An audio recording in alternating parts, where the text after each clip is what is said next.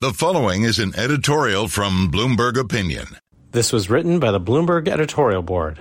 America's federal government spends more than $1 trillion annually on social safety net programs. Yet these programs are much less effective than they should be due to the system's overall complexity. Steps to remedy this failure should be a priority. According to a new study, less than half of the promised support from seven big anti poverty programs makes its way to the people intended to get it. Fixing this problem requires that Washington work with state and city governments to make improvements based on best practices. Technology should be used to simplify applying for benefits and getting them renewed. Letting beneficiaries enroll in various programs through one streamlined process would also boost participation. It will take sustained effort and comprehensive reform to get participation close to 100% and make further strides in fighting poverty. A more user centric approach and smarter use of technology would be a good start. This was written by the Bloomberg Editorial Board. For more Bloomberg opinion, go to bloomberg.com slash opinion or OPIN Go on the Bloomberg terminal. This has been Bloomberg Opinion.